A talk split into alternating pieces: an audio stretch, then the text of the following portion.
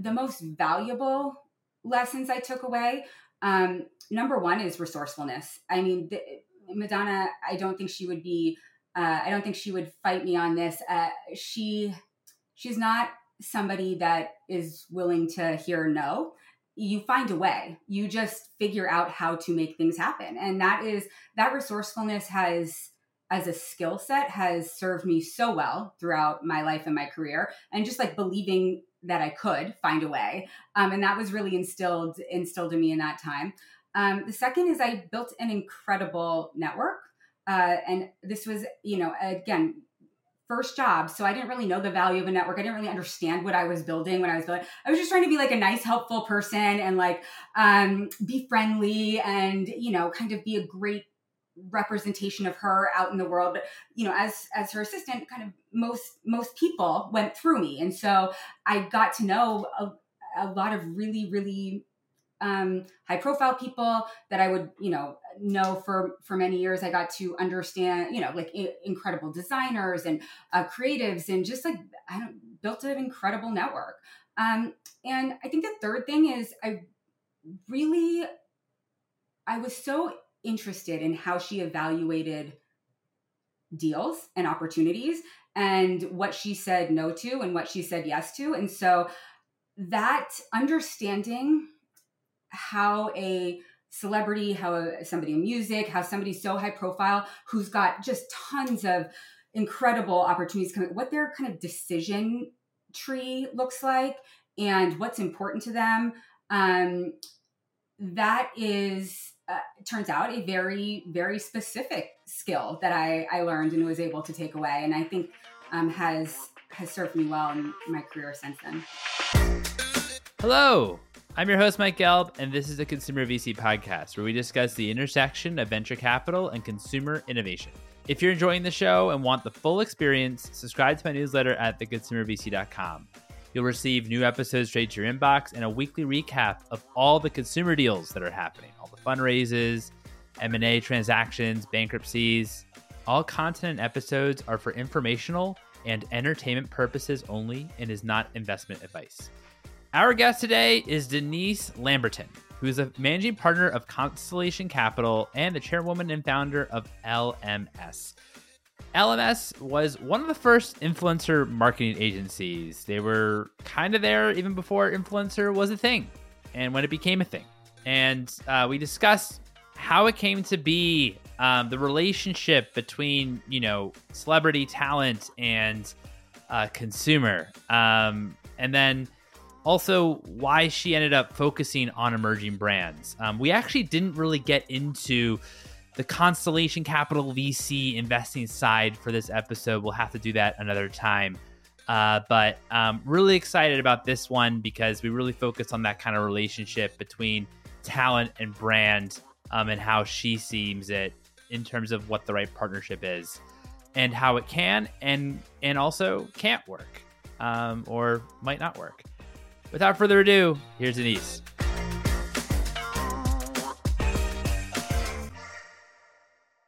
Denise, thank you so much for joining me here today. How are you? Hey, Mike, I'm good. Thank you so much for having me. It's an absolute pleasure. I really appreciate you taking the time.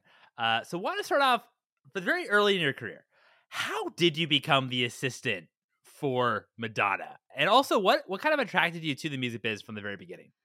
So, what attracted me to music is I come from a music business family. Um, my dad is in the music merchandising industry from the San Francisco Bay Area in the uh, starting in the 60s and 70s, like kind of at the beginning of it all. So mu- the music industry wow. was in my blood. Um, and I, you know, went to school for marketing, got out of college, thought I was going to go work for my dad's company, uh, and just figured that would be my path, which was, you know, cool. It was you know t-shirts and concerts, etc. Uh, and you know, you know, he was um, always in some sort of transaction, either selling his company or buying it back. And for you know whatever what whatever transaction that was at the time, he couldn't put another uh, family member on on the books. And so he said to me, uh, "Why don't you go? I'm going to help you get an internship." Go uh, work over, you know, here with my my former um, employee uh, at Maverick Records um, in their branding department. Um, and when when I'm through this transaction, I'm gonna I'm gonna like bring you back over. Uh, so that's how that's how I got into the music industry, and or I always knew I was going to be in the music industry, uh, but I just I thought my path was going to be totally different.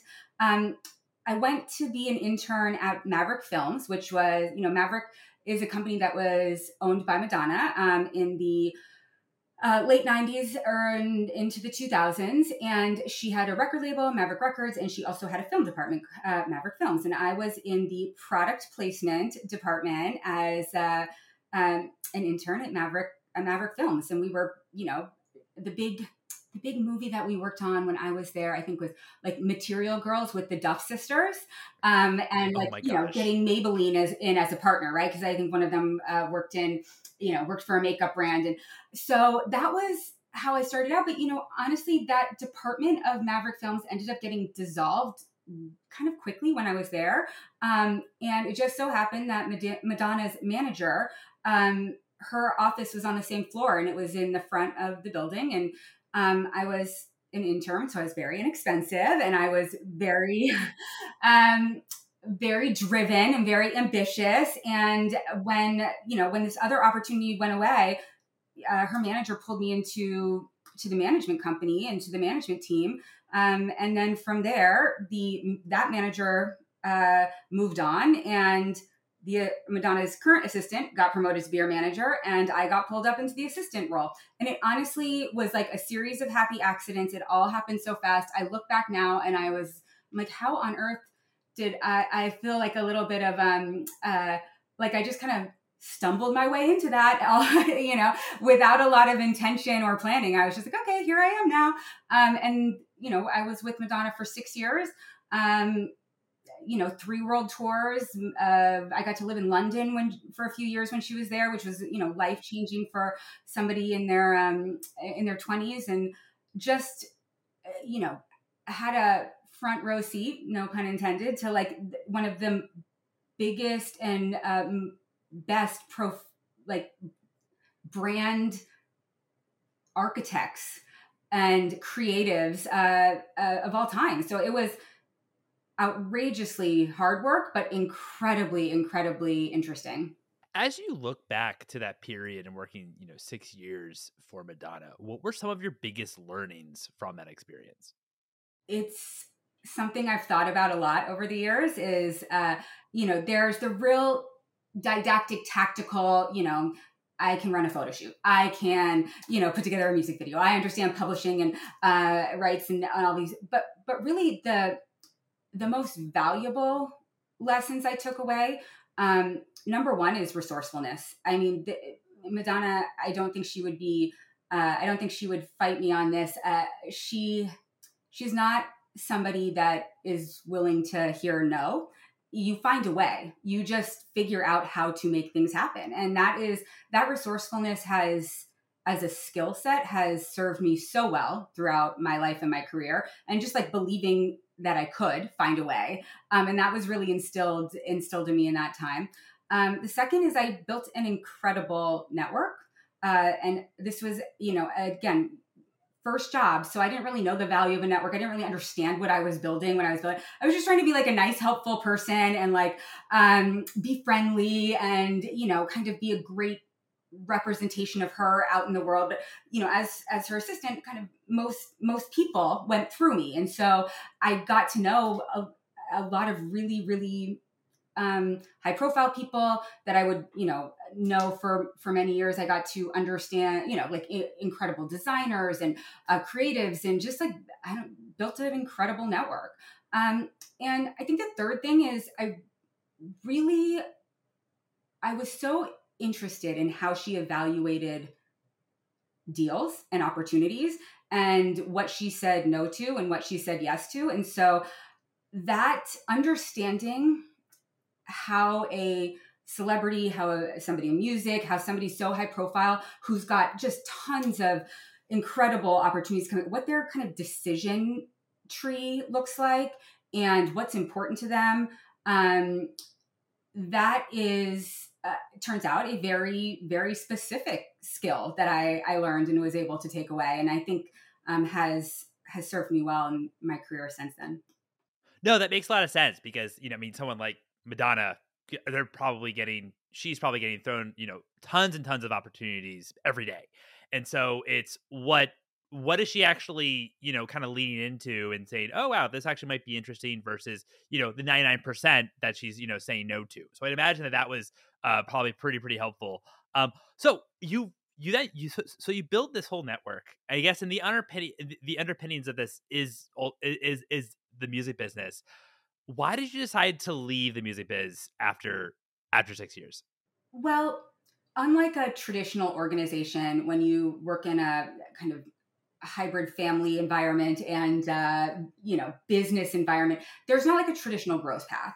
Like you know there's not um, like somebody has to leave or um, you know retire or um, whatever and and there's really you just kind of wait until that happens.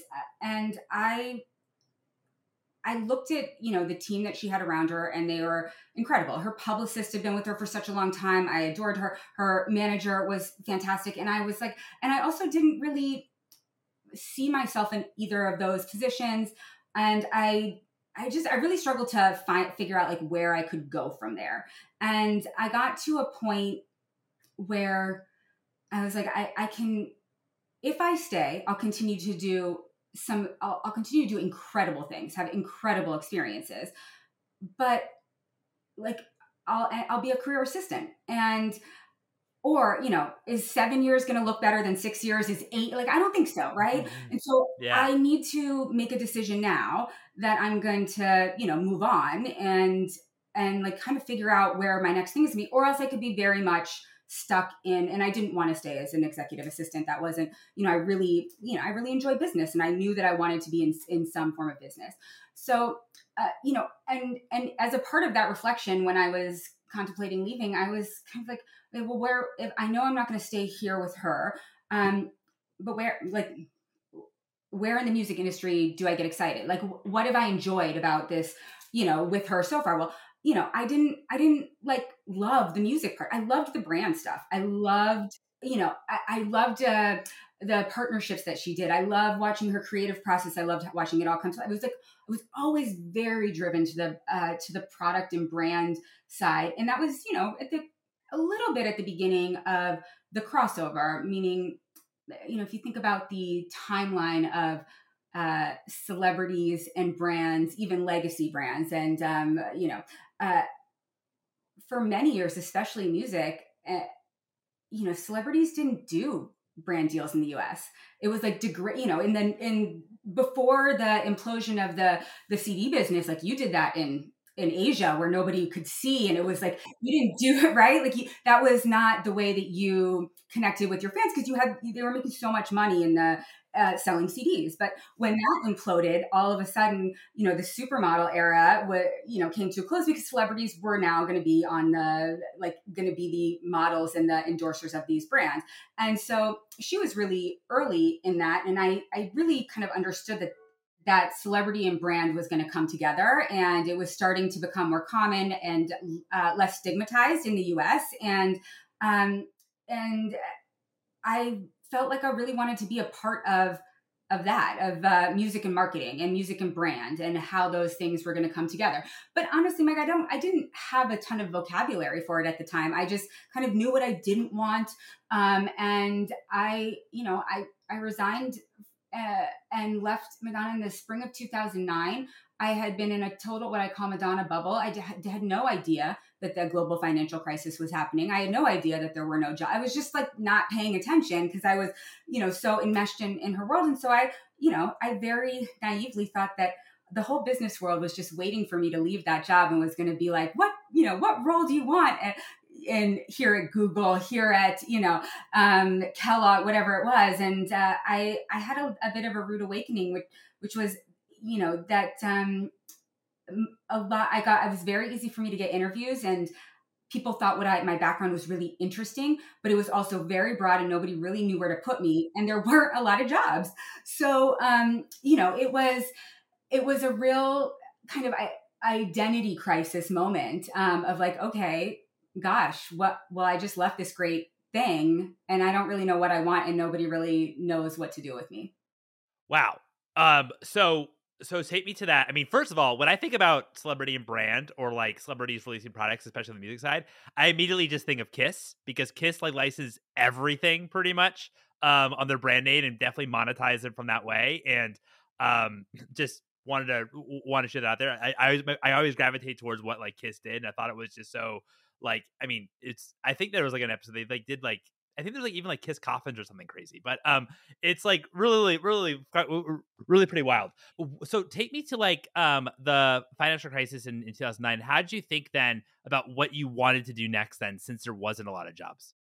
You know, I kind of just went into like how you know let let me find projects that that will help me pay my rent basically and um you know that was shifting that mindset was a big unlock for me because there was a lot of uh, freelance uh, money on people's but like you know that's where brands or that's where companies were willing to spend money is in like 1099 and so uh, and and once i opened myself up to that i started to see what these companies found um, valuable in my skill set, which is my relationships, my ability to connect, uh, and to like you know kind of bridge this gap, these two worlds that really wanted to work together but didn't understand each other you know the business world and the entertainment or music or celebrity world right and so my ability to um, you know kind of help these big and it, it, i wasn't yet into startups at the time it was you know these bigger uh, blue chip brands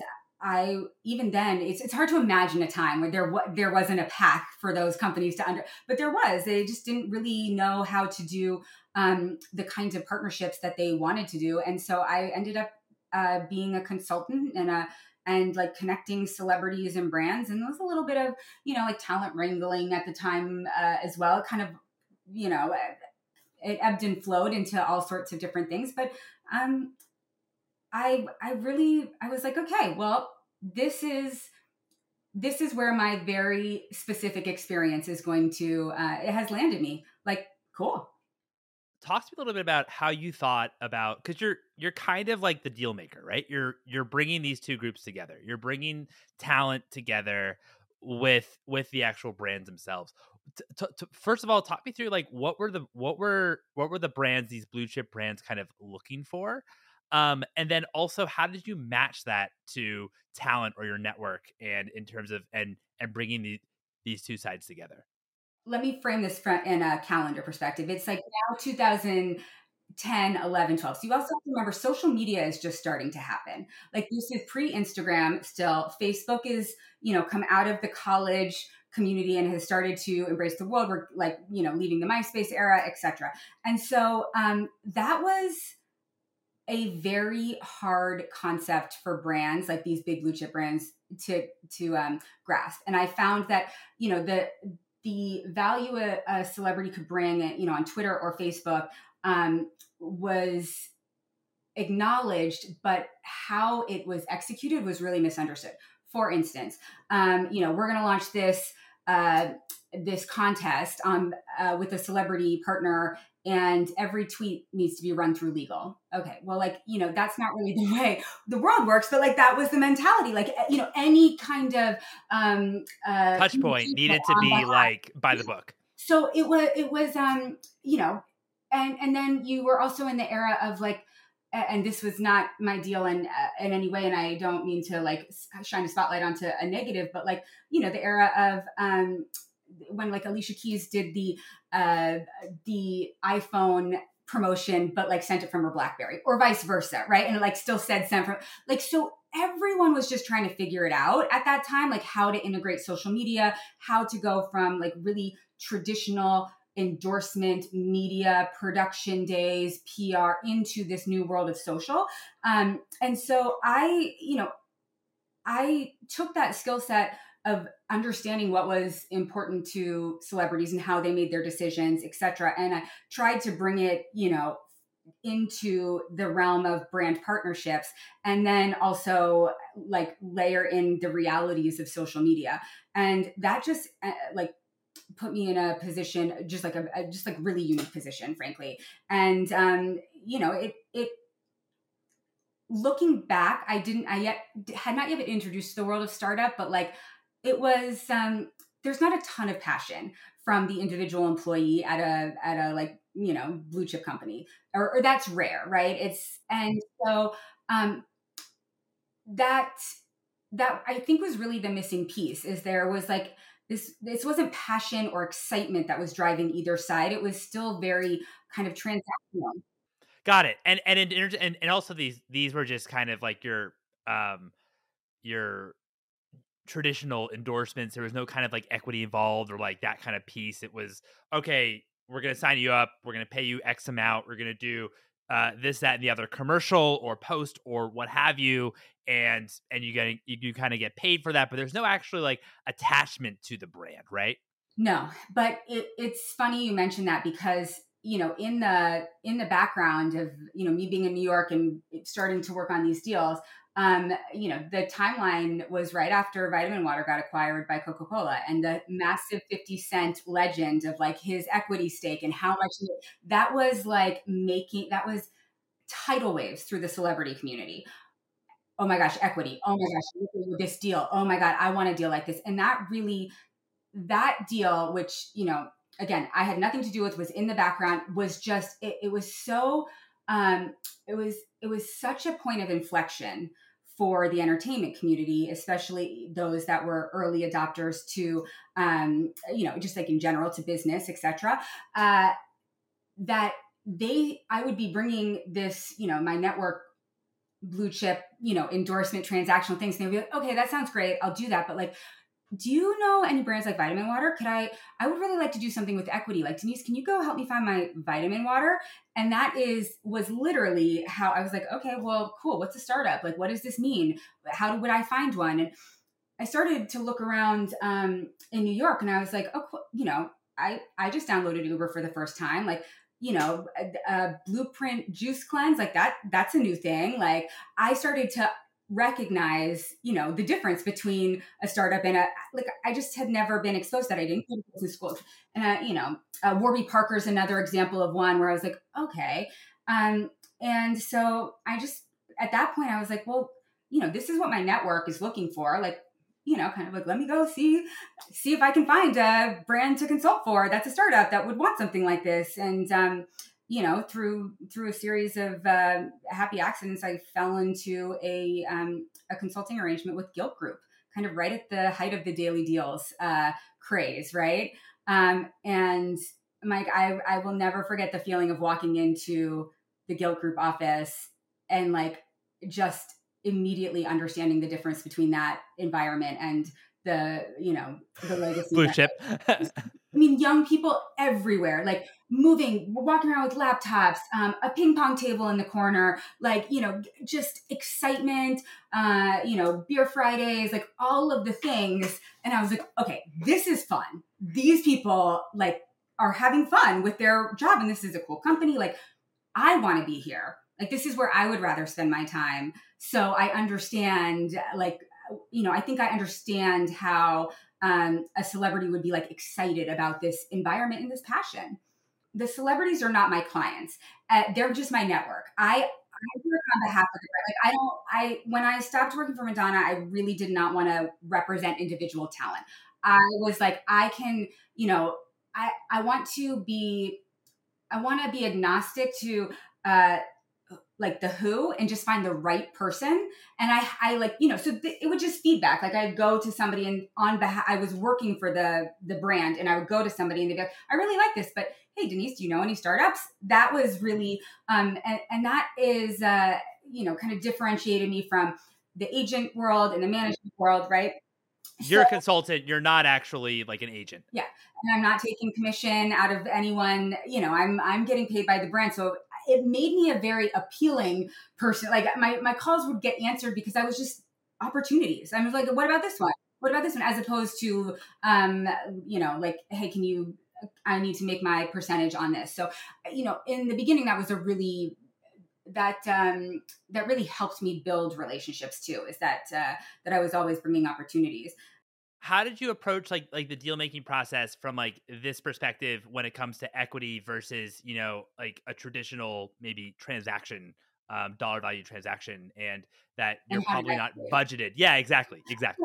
So um, I just I my perspective with startups was um, uh, I was really inexpensive, and I, I I wanted to make a little bit of um, a little bit of like a retainer or a project fee to keep my lights on, but I wanted to also be incentivized along with the talent that I brought in and take a piece of equity. I was like, you know, but I didn't really have any idea what I was doing like at all. Like I was just like, okay, everyone wants equities. I want equity too. Like no um no concept of what that what that was, what that meant.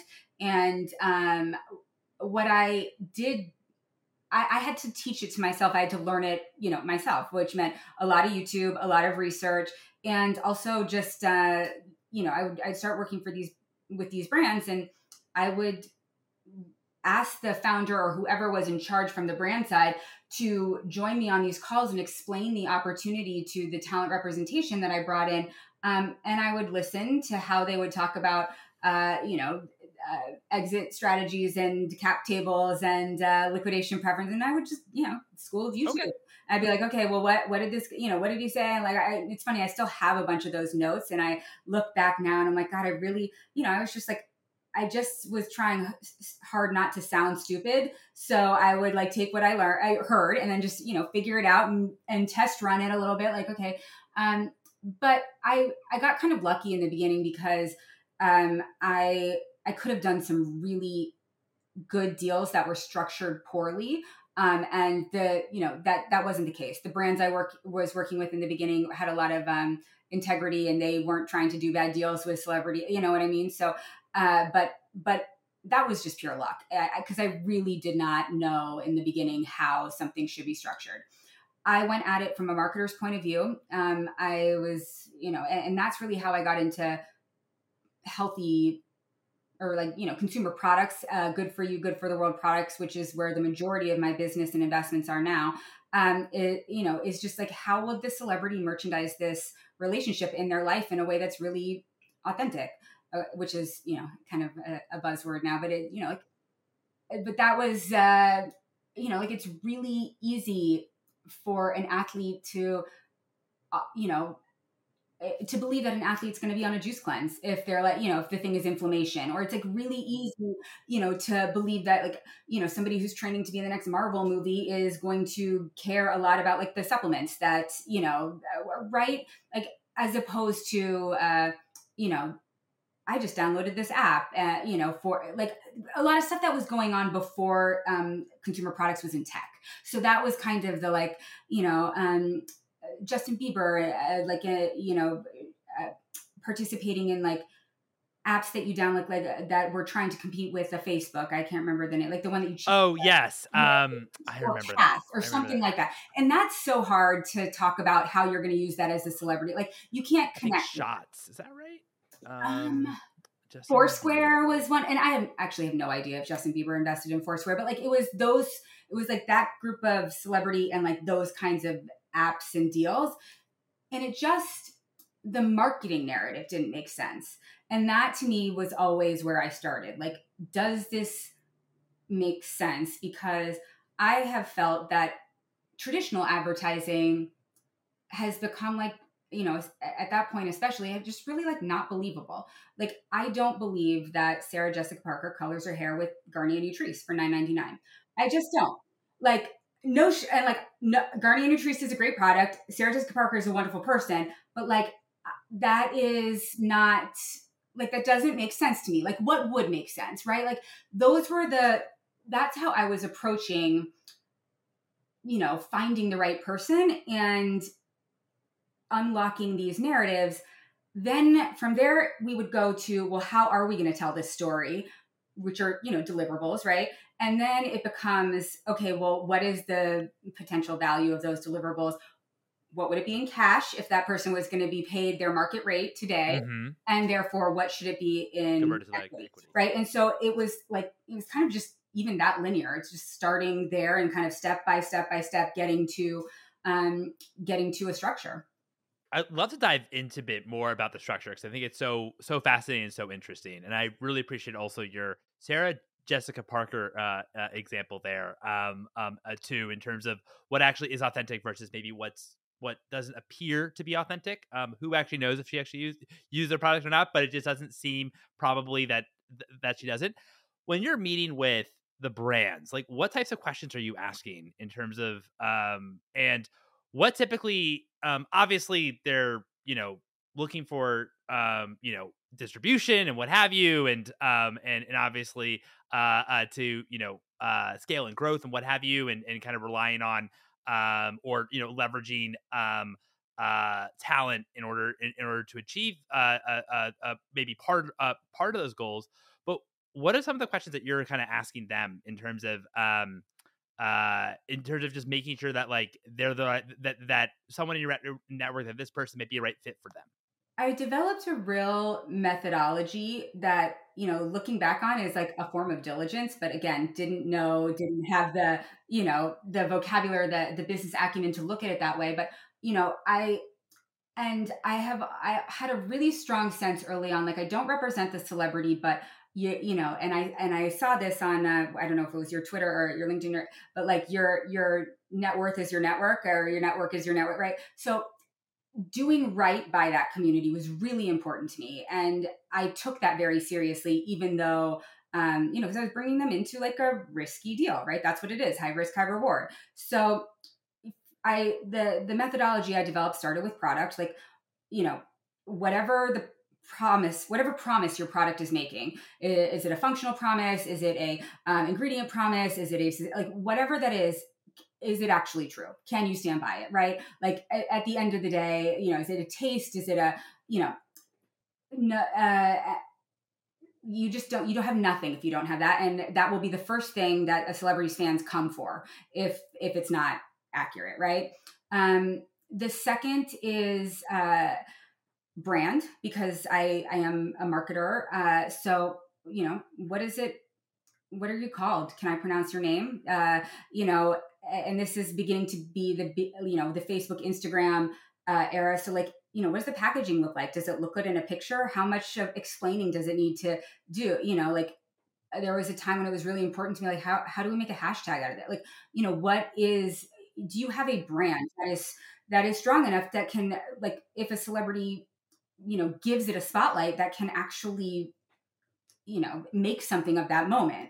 um, and if you don't that's fine here's you know go to a creative agency go go kind of work your stuff out and then come back and we'll do it right? If you've got the product but you don't have the brand yet fine but like you're not going to be happy with what a celebrity does for a brand that isn't working right? Um the next eh, for me was team.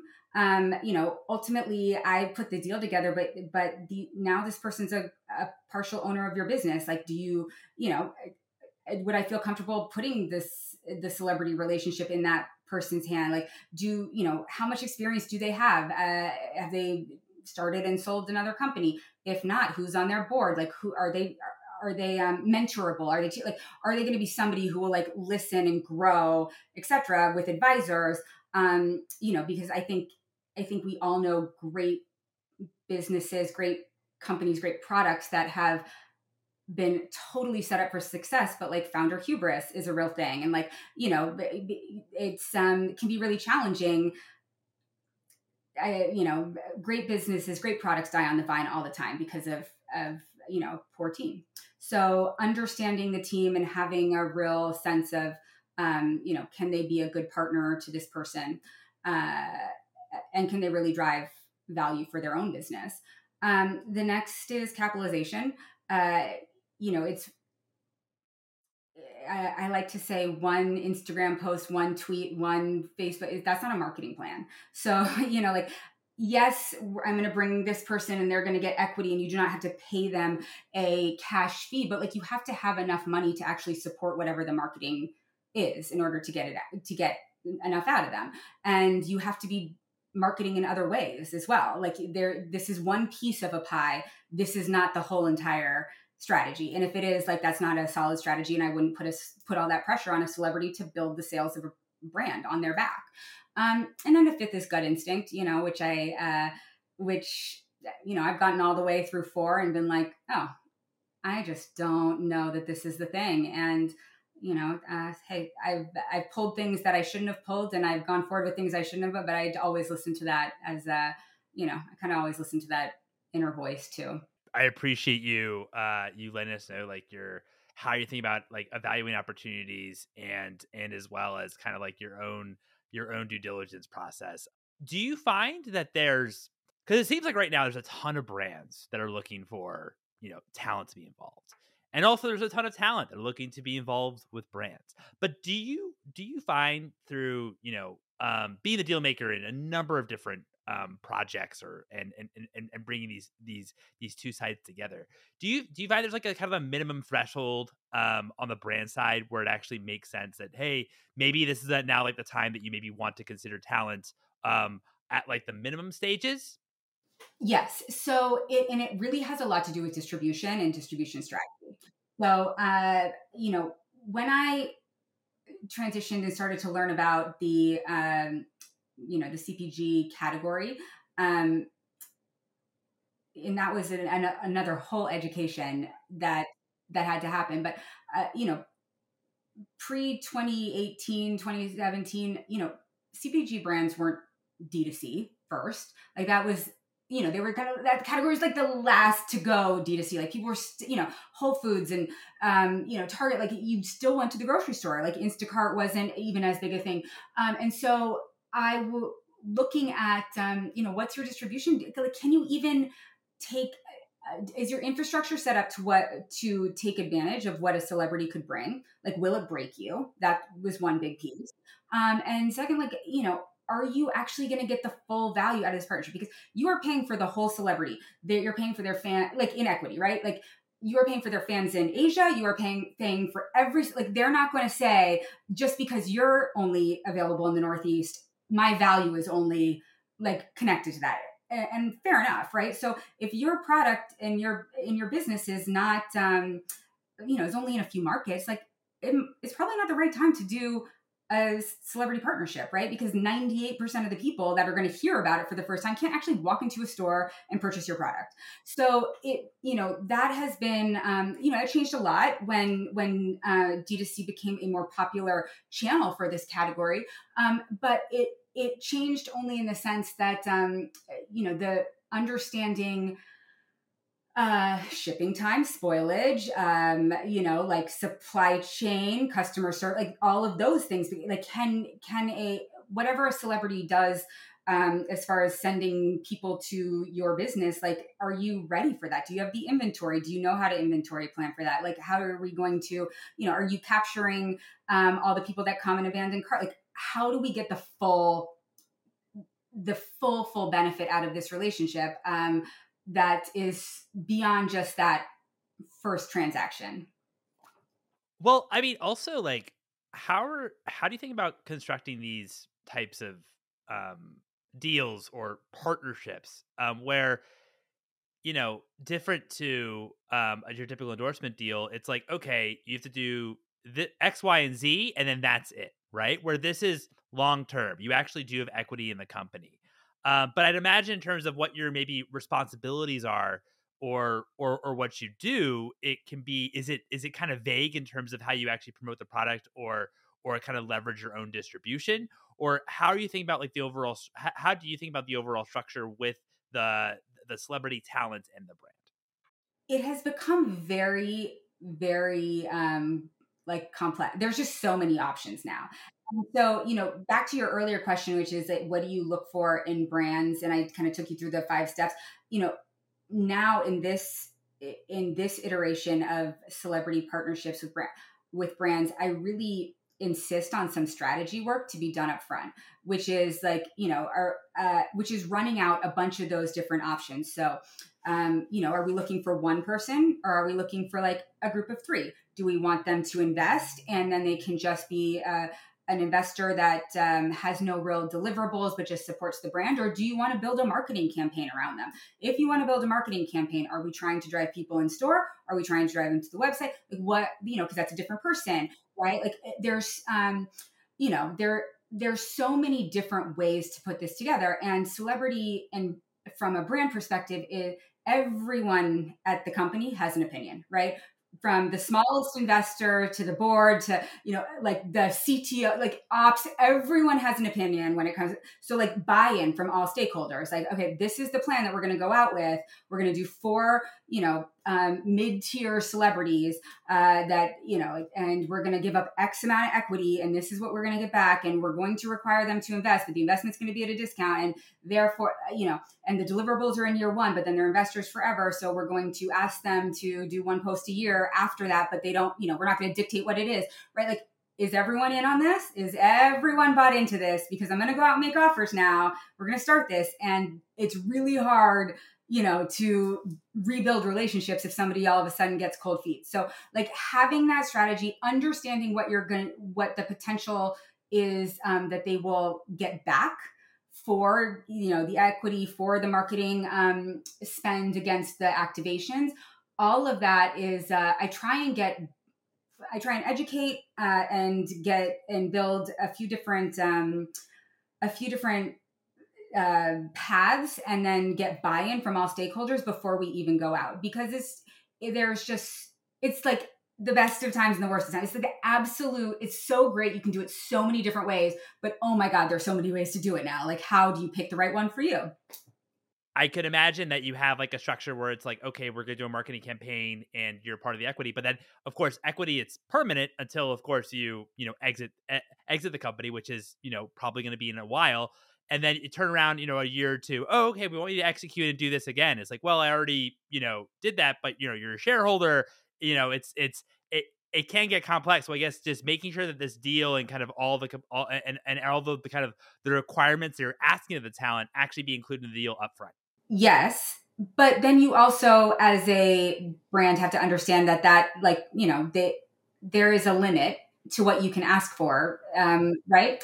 And so what the the suggestion I give to the brand and uh, is once those deliverables, those original deliverables, are have been met, uh, it's really a, the brand's responsibility to keep the celebrity engaged. Like, make sure you're still sending them product, give them updates, tell them where you need help, and it can't always just be to post for you. Like, hey, I really, I, you know, do you know anybody that can uh, make an an intro, uh, you know, to I don't know, to a, a, another great investor, or like there are so many different ways.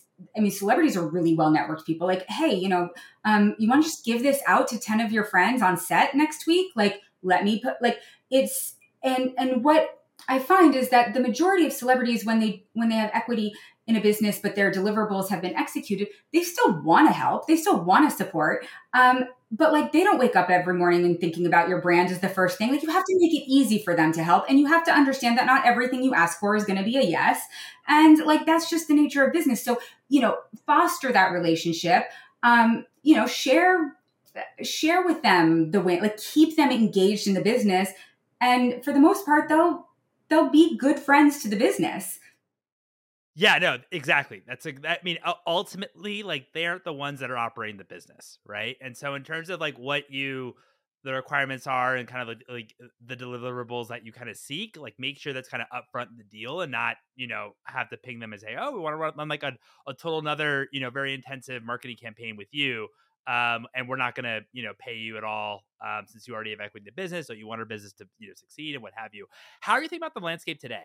Because this is like a pretty pretty interesting place. There's been a lot of uh, there's been a few celebrity brands that have done you know quite well, um, or or talent led brands that have done done well. There's certainly also talent led brands that haven't done well, um, and it seems like everyone's kind of searching for for talent led. Considering you know on the on the on the Facebook ad side and Meta, it's just really expensive in terms of growing by ads. So people are so so brands are looking at talent. How are you thinking about this all today?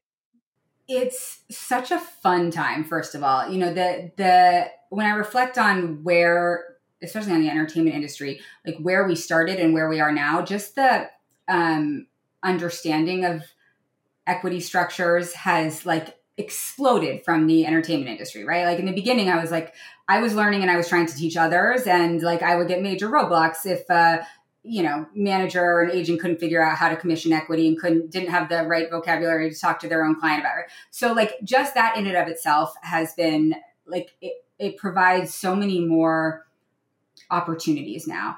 Uh, and there, I, I would say, I believe we're at the beginning of a trend in cons- in like consumption where consumers really want to understand like the the people behind the brands that they buy. And I think that is especially true of the next generation coming up, right?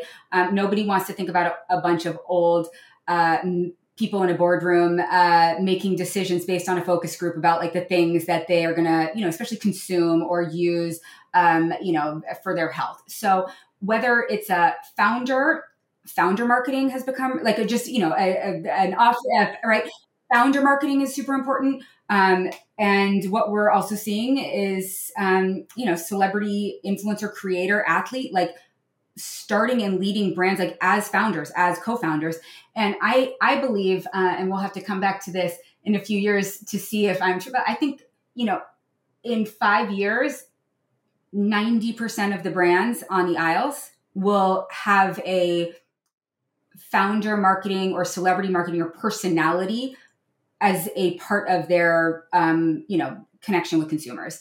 I think it. Uh, I really believe that that is um, that is going to be come like incredibly pervasive and the expectation. So you know, how do you do that responsibly as a business? Um, as a celebrity that wants to be a part of a business that wants to start their own business is you know truly you do need to go absolutely back to the basics. Do you have a product? Is it good? Can you make it at a price that people will buy it at? Right? Because we're leveling the playing field now. Like if, if 90, if my hypothesis is true and like 90% of the brands are going to have some sort of, you know, some person with an amplifier that attached to them as a founder, like that's everyone screaming all at once. So like it, it becomes like, you know, back to like, oh, is it just good? I mean, we can we can acquire a customer can we keep a customer? Um, do we have like a, a, financially sound business? Do we have a structure? Do we have a team? Uh, and i think that what we're what we're experiencing right now is um, the end of the like 1.0 of those brands where you know a bunch of people went out and some people got a really great business together and got really you know surrounded themselves with experts in the industry and you know were and like went out and did it the right way. And there was a lot that were like, oh, I can, um, you know, I have a social following and I can, I just have to shout it out. And I have a business and like I, and, and that, you know, it works for Kylie Jenner for sure and the lip kits and that, and all of that. But like, it's not, it, it really it doesn't work for most. And it's, so I, I really think that the, you can't overestimate the um, importance of like a sound business structure.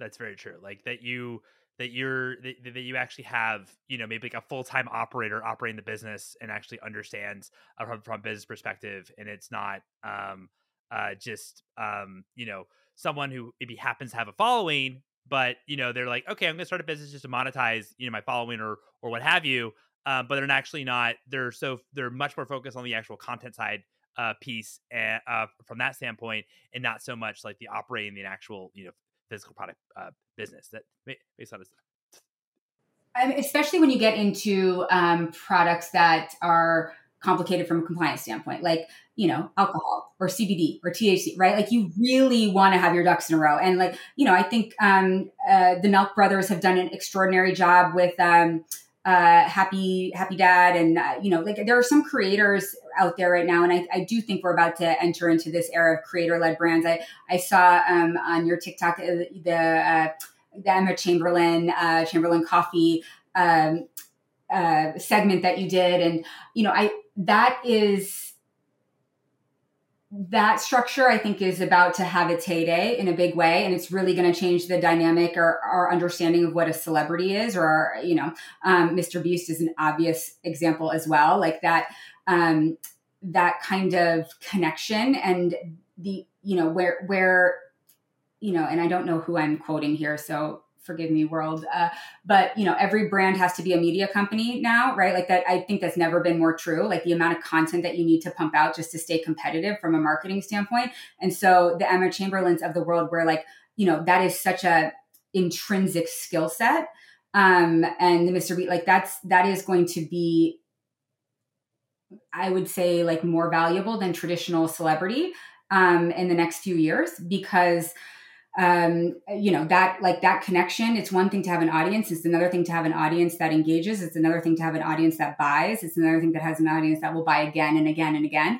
right? And so you know like that the creator is about to have a major moment and they just you know they have to have the right business structure to be able to support it. And like uh, and then i you know celebrities are going to be going to get great at you know filming their own content a lot of them are already but some of them are kind of some of them are still in the instagram era where it's just like let me take a picture right and so um but most important is you know there's such incredible expertise in the CPG business, especially CPG startup business, like a uh, community, like go out and find yourself a team. Like invest in the team and the structure and like listen to them is, you know, my kind of my biggest my biggest piece of um, of advice for like the entertainers that want to get into building brands. I love that. I love that. I think that's a great um I think that's a great spot to um uh uh to end it. But um that's like a great um I I appreciate that um um that example with uh Chamberlain Coffee. Um Denise, thank you so much for your time. This is so much fun. This was amazing. Thank you. I could uh you I really appreciated your questions. I could like honestly talk for hours. So um, I'm glad you you told me when it was time to call it and uh, I, I look forward to to having this come out and also seeing who else, who you get next. You get some great people on this show. I learned a lot. That's so kind. That's so kind. Thank you, Denise. Really appreciate it. Really appreciate it. And there you have it. Thank you, Denise, for coming on the podcast. It was really great reporting this one. If again, if you're enjoying the Consumer VC and you want the full experience, highly recommend subscribing to the newsletter at theconsumervc.com, where you're going to receive full updates of all the consumer deals that are happening, and as well as all the new uh, podcast episodes that are released. Thanks for listening and subscribing.